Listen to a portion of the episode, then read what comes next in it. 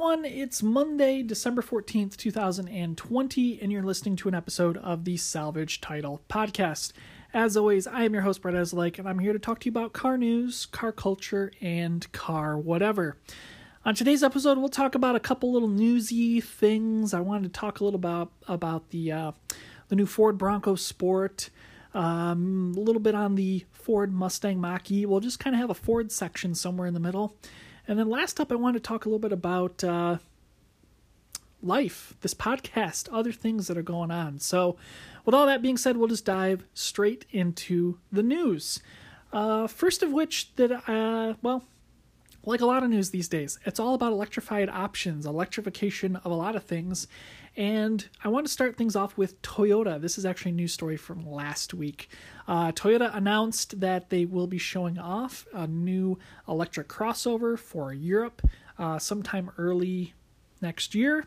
Uh, considering that next year is only like two and a half weeks away, uh, this is pretty exciting. Uh, Toyota has been very slow to get into the electric vehicle game. Uh, they've been wanting to find more practical solutions for batteries and powertrains that go beyond where a lot of other automakers are at. Uh, to be fair, they were burned by Tesla with the RAV4 EV. Um, other EV projects they've done previous to that weren't exactly particularly great. Uh, so they're kind of going at it alone and they're spending billions of dollars developing solid state battery technology that, if it can deliver uh, the kind of, uh, what do you want to call it, uh, kilowatt per gram. I, I don't really know how to describe this. Basically, the power density that you want to have uh, with this kind of vehicle. Like they're talking like being able to charge from like zero to 100% in you know less than an hour with some of these things. And these are going to be very big batteries that are going to be able to power these vehicles uh, well past 200 miles of range. Uh, and starting with a crossover you know seems to be the smart way to go. Now what is key about this announcement is that they're saying it's going to be for europe only first where there's a huge incentive a huge draw to electrification for a lot of brands because well, in Europe, it's going to be illegal to buy a gasoline or diesel powered vehicle much sooner than it will be here in the United States. Uh, even if California gets their wish and actually follows through with, you know, doing this by 2035, you know, it's still 15 years from now. And, you know, we could see that tighten up a bit uh, as things continue to change for a lot of automakers. But, uh, you know, Toyota getting into this game really presents itself as a sleeping giant. You know, GM's got their Ultium stuff, which I think is very, very good. That's why Honda signed on to be a partner in that technology. Volkswagen's got the MEB architecture, um, which is really, really good, and that's why Ford signed on to be a partner with that. Uh, Stellantis with PSA and FCA, they're going to have some really interesting options going forward.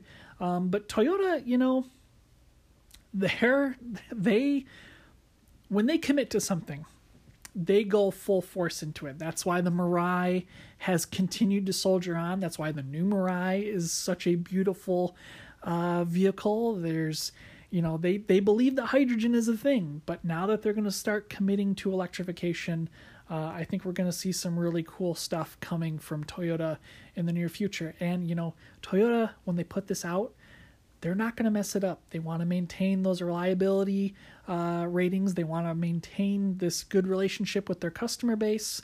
Uh, as somebody who is, generally speaking, in terms of Japanese brands, a Toyota guy, uh, I, I'm definitely a believer when they say that they are going to deliver on this stuff. So hopefully we'll find out more in the next couple of weeks. Uh, bringing it back to the United States, uh, the Jeep 4xE uh, the first of the 4xEs rolled off the assembly line in Toledo, Ohio today. Uh, the 4xE Jeep Wrangler, if you didn't know, is a plug in hybrid Wrangler that promises not to lose any off road capability but give you a much more greener day to day operation. Uh, basically, this is kind of riffing off the technology that we've seen in the Chrysler Pacifica Hybrid but instead of being, and I'm probably going to use this term wrong, uh, uh, a series hybrid, I think is what they call it, where you use the uh, motor and battery, or excuse me, the gasoline engine and the battery kind of in concert with one another to power an electric motor that powers the wheels directly. Um, this Jeep is going to be using the gasoline motor and an electric motor that are attached to the transmission um, that let it power either by gas or electric or a combination of both uh, to all four wheels, which explains why this Jeep still has a transfer case uh, and can do some pretty serious off roading. Now, what is also interesting to find out, and I think this is going to be something much further down the road, is how much this is going to differ with the 4xe systems in the Cross, excuse me, the Compass and the Renegade.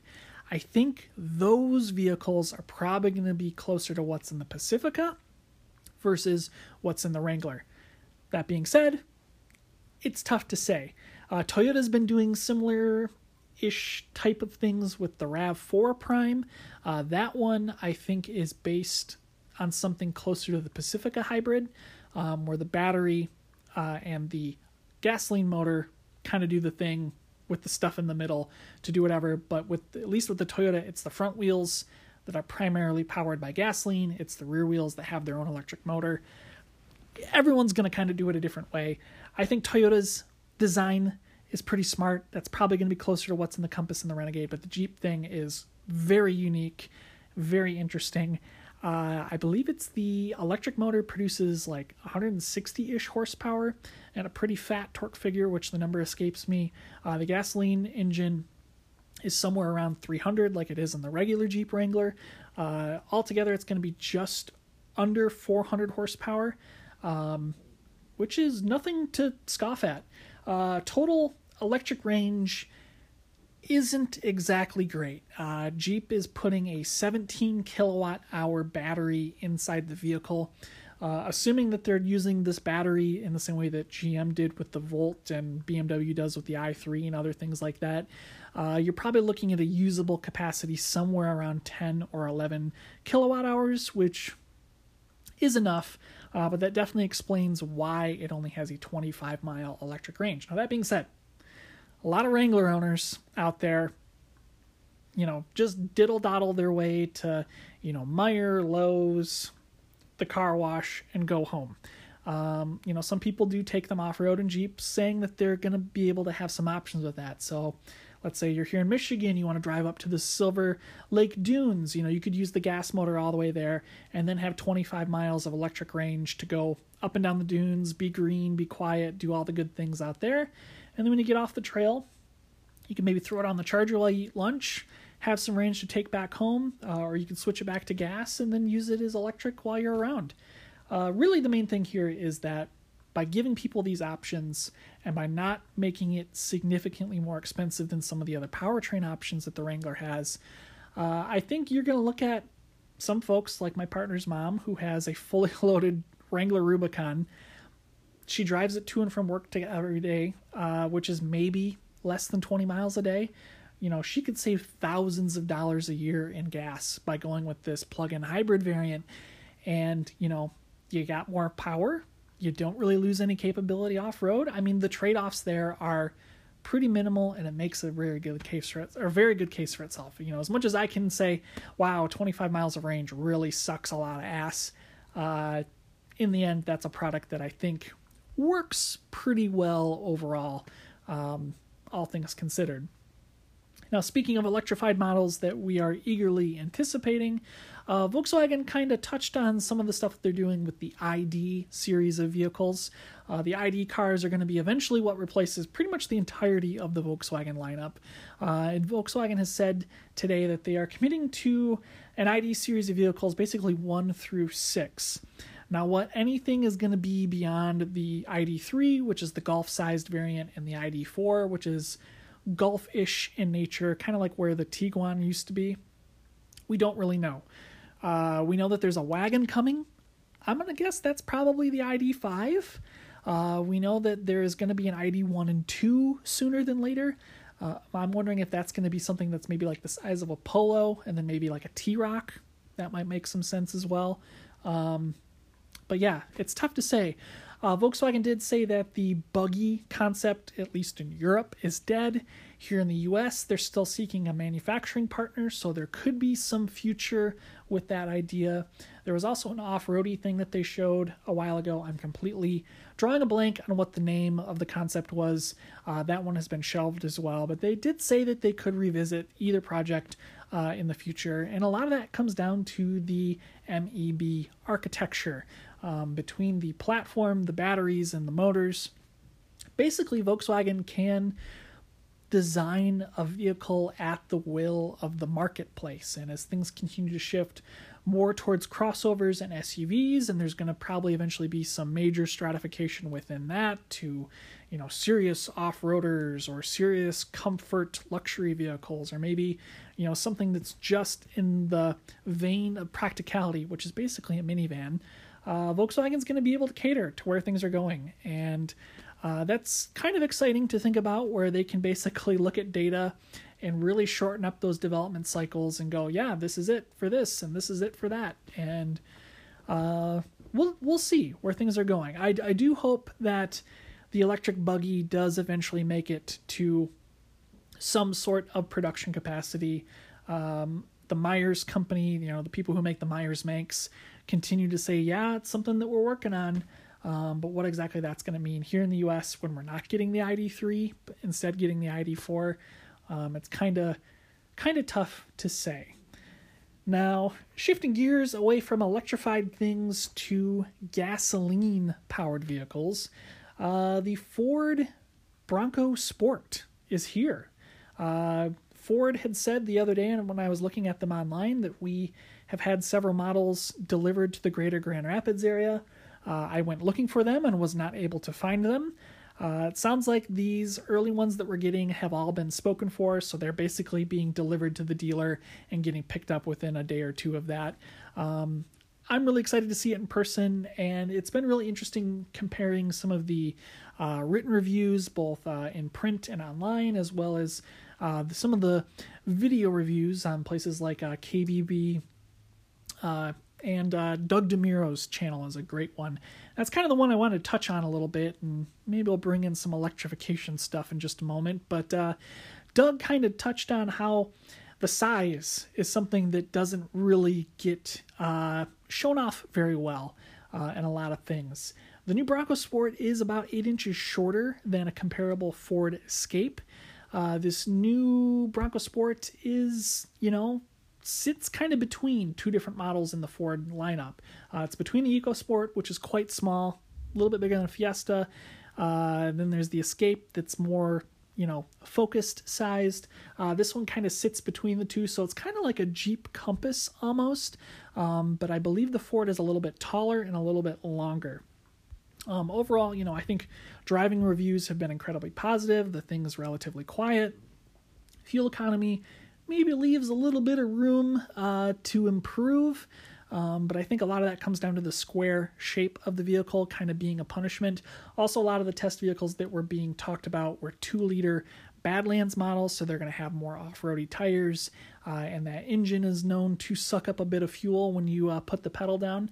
I'm really curious to know what the 1.3 liter versions drive like, especially in the lower trims because uh, at least to me that seems to be the one to get but uh, i'm not every buyer out there on the road uh, but one thing doug did highlight is that the plastic quality of the interior isn't particularly great even in a fully loaded badlands model and that is a bit of a disappointment I shouldn't be completely surprised as a former Ford owner. It tends to be the top part that looks really great. It's the lower part that you don't typically see all that much or touch all that much. That tends to leave a lot of a lot of stuff to be desired. But uh, you know, for something that's as capable as this Bronco Sport is off road, it shouldn't be a huge surprise. Now, what is a bit of a surprise as we're on this as a subject is that Ford still hasn't talked about whether or not they want to do an electrified version of the Bronco Sport. It is based on the same platform as the Ford Escape. The Ford Escape has a hybrid and plug in hybrid option. Uh, the plug in hybrid, if I remember, it got delayed a little bit um, due to some manufacturing constraints. And I don't remember if that was strictly because of COVID or something else. Um, but it seems like you would want to have that kind of thing available in a Bronco Sport, especially with uh, the popularity that this particular vehicle will probably have going forward. Uh, considering that you would have both the incredibly well improved fuel economy numbers, I think the Escape hybrid and plug in hybrid is somewhere up in the 40s. Uh, something like that in a Bronco makes a bit of sense. And you think about the Wrangler 4xE and the 4xE Compass and Renegade. Um, you know, it's it's it's an area of the woods that I think is going to start to get a little more populated. And Ford going in there with something like that, I think would kind of prove, I don't know, to people like me who want something a little more green, that yes, they have your interests in mind. You know, yes, they make a hybrid F 150 that can do some pretty interesting things. Uh, but that truck's still only getting, you know, 24, 27 miles per gallon. It's not anything greater than what's in a Silverado with a Turbo 4. Um, you know, I, I don't know. I, am not a product planner. I'm not an engineer. Maybe the smaller size of the vehicle creates some constraints with the batteries and the motors and whatever else that I'm not completely understanding. And it might ultimately take away from some of the off road capability of the vehicle.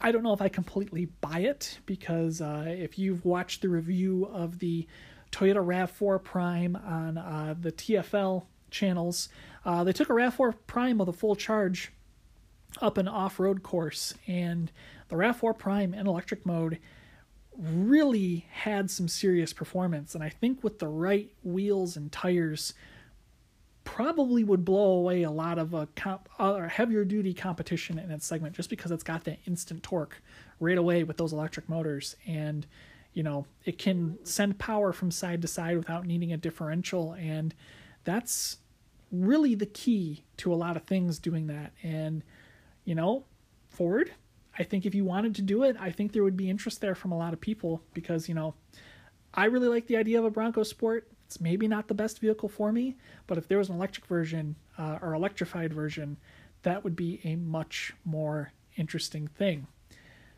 So, yeah, that kind of rounds out a bit of the news that's going on. Obviously, there's a lot of other things happening. You know, the the Volvo, uh, what is it, XC40 plug-in thing, electric thing. I'm completely blanking on what the name of it is. Has kind of been tested a little bit. Uh, that's a 208 mile range, all electric XC40. It is what it is. It's $55,000. It's a little too expensive. I think most of the ones that they're going to sell in air quotes are going to be on a lease or be a part of their subscription program. Uh, in those instances, I think that makes a little bit more sense. But to buy one outright in terms of size and performance, I think you could get a little bit more out of a well, I don't know, a Tesla Model Y. Hate to say it, or you know, a Ford Mustang Mach E. Uh, speaking of the Mach-E, Mach-E's are supposed to be starting uh, to be delivered to Ford dealers within the next couple of weeks. Uh, I've only seen one pre-production model at an auto show. Beautiful little machine. Really excited to see one in person and touch it. Maybe eventually drive one, but uh, early impressions, at least that they can talk about, seem to be pretty good in terms of uh, design, engineering, quality, looks and feels. Uh, driving impressions are still embargoed for a while, so uh, I'm definitely eager to hear more about how the Mach-E uh, performs, especially the uh, rear-wheel drive versions, because I definitely think that's the one to get. Um, but yeah, we'll take a little bit of a break and we'll talk about some uh, car culture and some stuff about the podcast.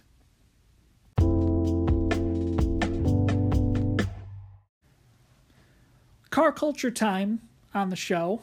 This is where we talk about just car things in general. And I wanted to talk very quickly about uh, something I put today on Twitter. Uh, that's twitter.com slash Iceman. That's Y S S M A N. Uh, I came across a wild Nissan Stagea. Stagea? Stagea, I think is how we say it here in the United States. Uh, if you don't know what a Stagea is, Stagea, Stagea, I'm going to say it wrong 13 times in a row. Uh, more or less, it's a Nissan Skyline station wagon. That's probably the easiest way to describe it. It's a lot more complicated than that, um, but I believe the Stagea is based loosely on the R34 platform. So uh, it's got uh, similar engine, similar transmission from the Skyline. You can get it with a similar all wheel drive system. Um, but the platform is longer, uh, the vehicle size is taller because the Stagea is a station wagon, not a sedan or a coupe. Uh, this is the first time I've ever seen one in person. Uh, it was shocking to see it parked behind my building that I work in. Uh, I was going walking around the side of it to go get my Volt off the charger, and uh, really surprised to see uh, that that sitting there. It was a shock of a yellow color, bright yellow, had these white alloy wheels. Uh, it was lightly modified. I don't know if it was modified in Japan or when it was brought to North America, um, but the car had temporary tags meaning it was registered somewhere. I don't know if it was Canada or the US. I didn't really get a good look at the tag plate because I was trying to be mm, what's a good word to say? Trying to be uh, respectful of the vehicle as it was sitting there because it was parked very far away from a lot of other things. And, uh, you know, there's a reason why people do that. They, they want the car to be left alone. Um, but yeah, in person, wow, what a thing. I, I've liked the Stagea for quite a while. That goes back to Gran Turismo 1, 2, whatever version it was that I drove it for the first time, probably 2. Um, what's difficult to describe about the Stagea is that its sizing is very different than what you would expect. I think growing up for years and years, I assumed it was give or take about the size of a Volvo XC70, like the one from the mid aughts. Uh, kind of is the word I would use to describe it. The XC70 is definitely much taller. Um, width wise, the the Stagea is much narrower. Um, but the overall shape of the vehicle, the Stagea, is really long. Like we're talking like Nissan Maxima long. Like it is significantly long. Uh, that would probably mean that there's a lot of space sitting in the first and second row. You could probably sit quite comfortably, even as a six foot, 200 pound American. Uh, shoulder wise, I think it might be a little bit weird. Uh, it's kind of narrow like my Volt, if that makes sense, uh, or like a Cruze or like a Civic, like a modern Civic, kind of tight across the shoulders. Um, but the backs, the back space uh, for the boot, for the for the wagon part, whatever you want to call it, uh, huge amounts of space that you could load things into. I was really struck by the weird shape of the car. I'd always known that they were, you know, about the size of a Passat. I remember Car and Driver describing the Skyline being about that, and this was not quite that. So, very cool to see one in person. Not sure how it's here legally because uh, it technically comes uh, past the uh, 25 year import ban. It's it's too young for that, so I'm not sure how it's here. Uh, here in Michigan, sometimes we do get see cars from Canada come across. In Canada, they have a 15 year import rule. Um, so I've seen like Toyota Vitzes and stuff like that come across before. Um, but uh, yeah, I'm not sure how it got here, but very cool to see one of those in person. So definitely, uh, if you want to check it out, head on over to uh, twitter.com slash YSSMAN. I only posted one picture, not super exciting, but uh, cool to see that they're starting to sneak quietly into the US, at least at this point in time. Uh, the main part I want to talk about in car culture is actually truck culture. And it's this battle that's going on right now uh, between a lot of people when it comes to uh, size and performance of pickup trucks.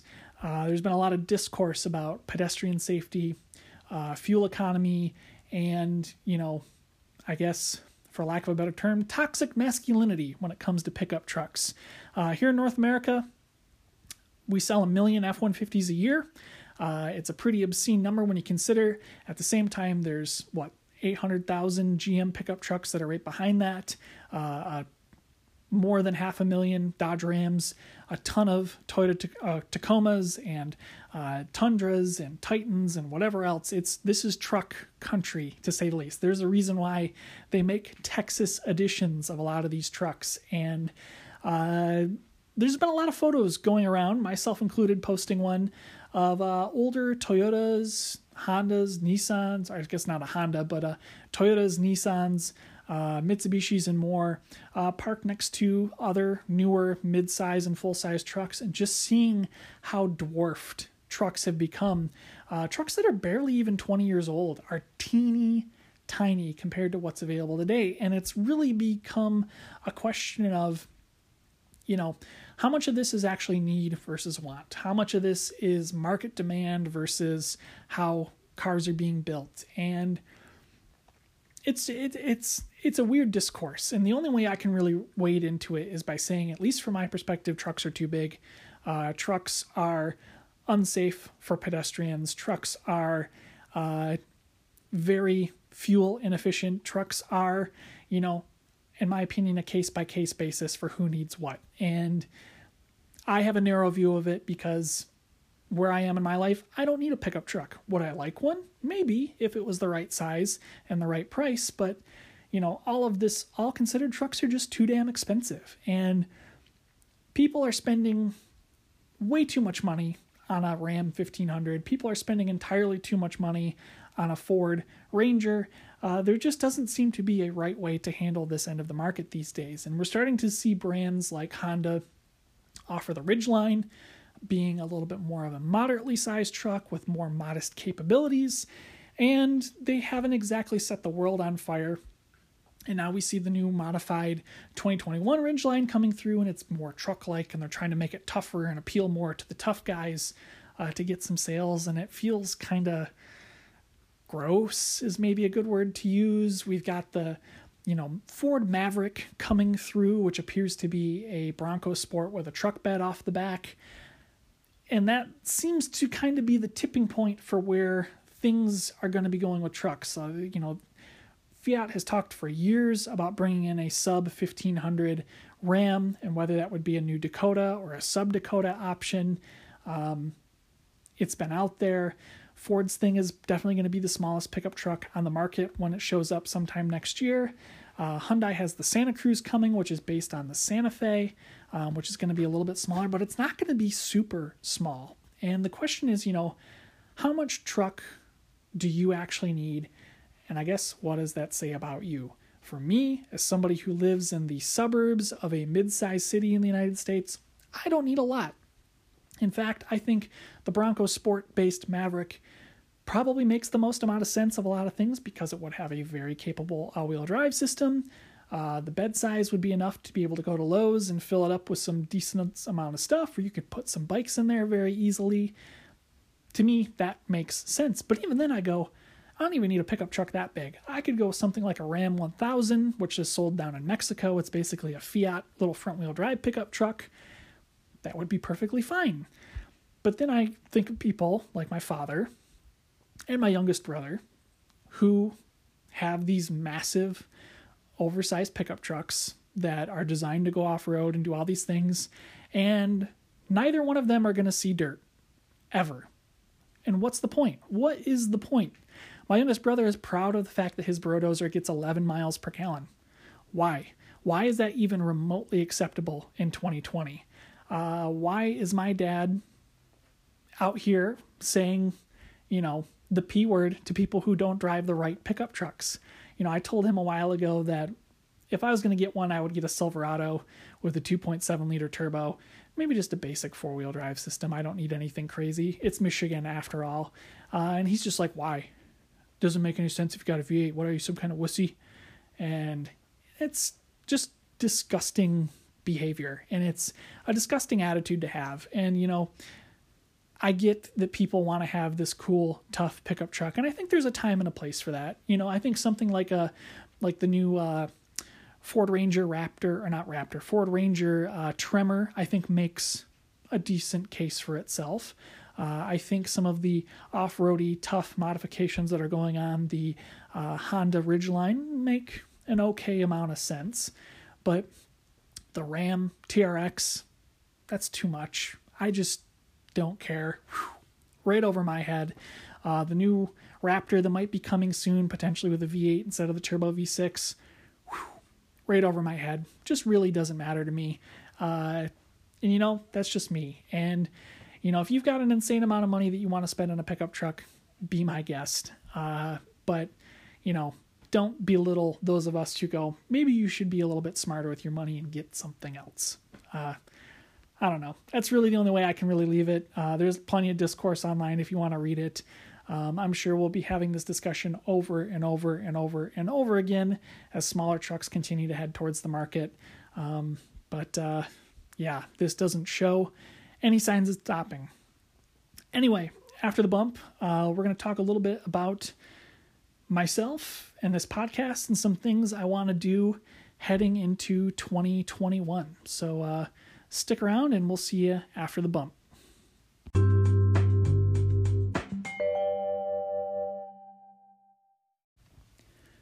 Well, here close to the end of the show is the part where we kind of talk about car whatever. And at least on this episode, the car whatever is going to be about uh, this podcast and myself. Uh, it's weird to talk about the end of 2020, looking into 2021, uh, because, you know, as much as I say, yeah, I've had a really terrible year, um, I know that my trials and tribulations amount to very little compared to others out there. There are people who got very sick, there are people who died, there are people who lost their house, there are people who lost a lot of things, and I consider myself fairly lucky lucky that I wasn't sick. I didn't lose my apartment. I was actually able to buy a new to me car.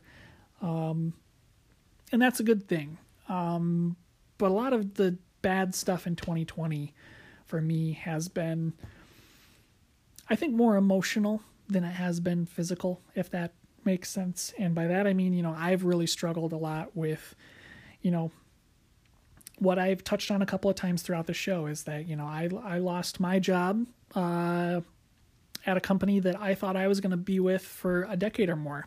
Um, I was running the retail stores and designing merchandise for uh, New Holland Brewing Company, the second largest independent brewer in the state of Michigan.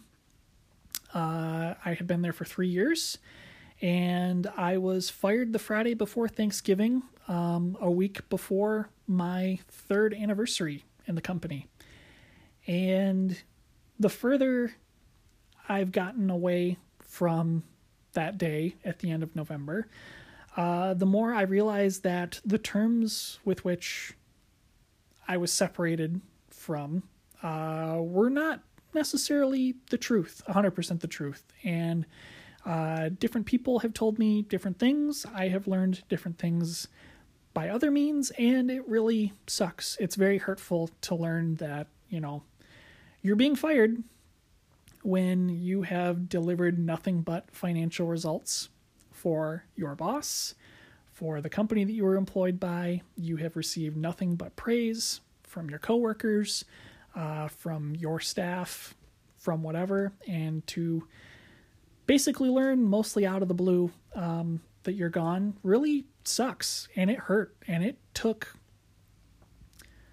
basically the entirety of this year to figure out that you know that was not a good situation to be in and getting fired was not the worst thing that could have happened and as much as i will probably say for a very long time that it was the best job that i ever had because truthfully it was very fulfilling it was fun.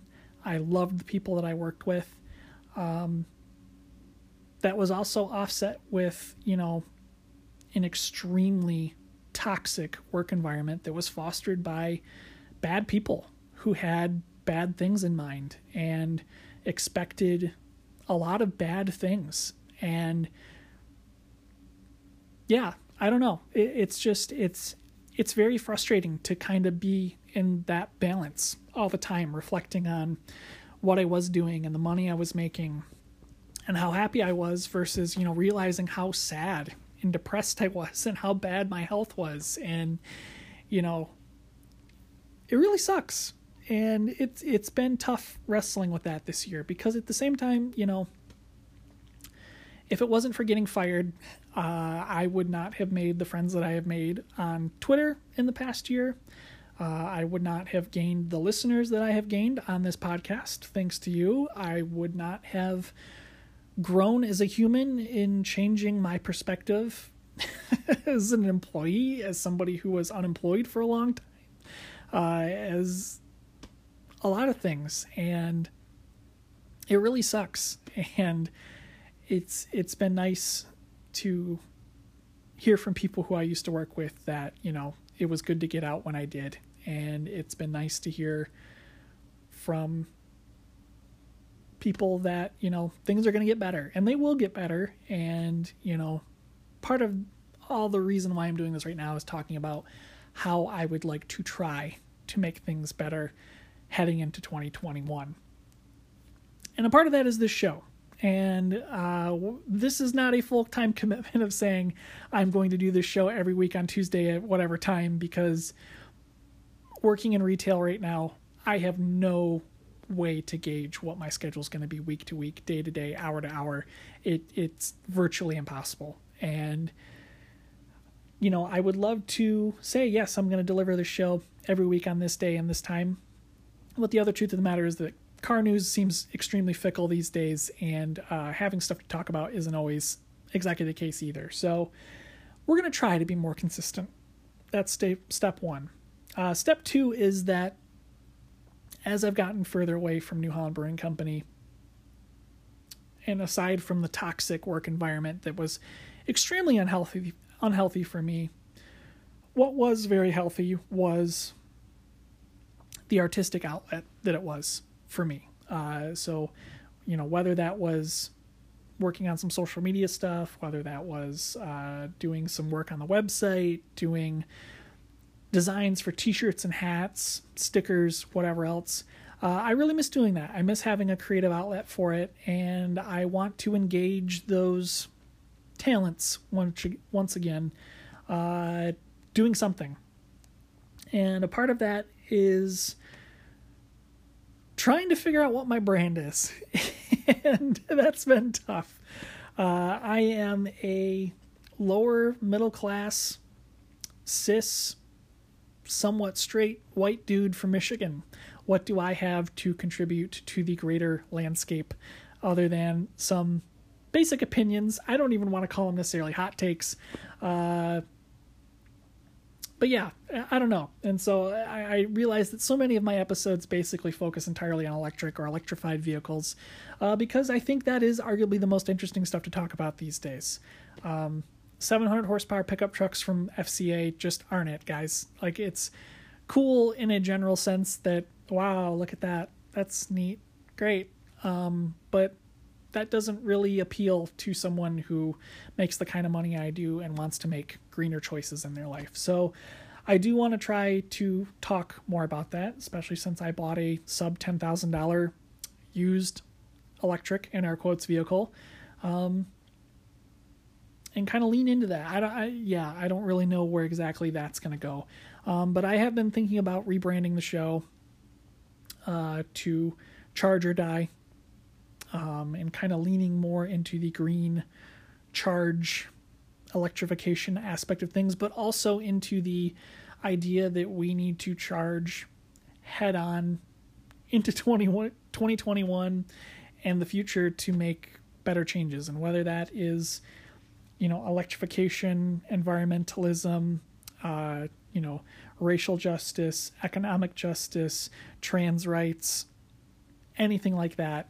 Uh, we've got a lot on our plate uh, as a generation, uh, as a country, as just someone in Michigan. We got a lot of work to do to make the area that we live in a better place. And where that needs to start right now is internally for me, emotionally. That also needs to start in my apartment because this place is a mess as I look around. Uh, and hopefully, I can push that outward uh, through this podcast. So, whether or not Salvage Title continues on, I haven't completely decided.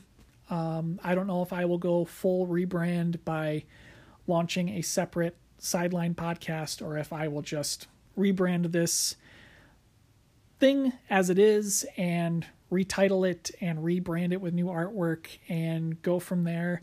Um, but I'm thinking I do want to do more than just, you know, blabbing a bit on an app on my iPad uh, once or twice or three times a month um, and maybe get into some writing, um, maybe get into some video content. I don't know. That's the hard part is that time is the hard part. And you know, I get out of work. Like I said, I'm exhausted. The last thing I want to do is go record a video outside uh, or sometimes even do this podcast, and it's, just as easy because I just hold an iPad in my in my hand and just blab at it for an hour. I mean, how hard is that, right? I don't know. I'm talking to an iPad with a dog sitting at my feet right now. So, uh, yeah. Anyway, that's what's going on. I will confirm it when it's time to confirm it. Uh, so yeah, we'll kind of go from there. But anyway, I hope you're doing well. I hope you're thinking about some positive things heading into 2021. Uh, it feels like the light is very much at the end of the tunnel. Um, and I, I truly hope that next year is a better year for people uh, who have had just the worst things happen to them. And like I said, my trials and tribulations are nothing compared to what some people have gone through. And I know that that is, I'm in a very privileged place compared to a lot of folks. And, um, but yeah, we all just have to work to be better and to help those around us and do more good. I don't know how to end the show. I'm I'm waving this gesture that you can't see right now. So we're just gonna end things. Hey guys, if you want to follow along with me on Twitter, you can do so at twitter.com slash YSSMAN. That's pronounced Iceman. And uh, you can follow, also follow along with episodes of this show for right now at uh, anchor.fm slash salvage title. Uh, yeah, that's about it. So, guys, uh, if you're going out and about, it's wintertime. Drive safe, leave an appropriate amount of distance between you and the vehicle in front of you. Uh, always brake early, don't brake too late. And uh, we'll hope to see you on the next episode of the Salvage Title Podcast.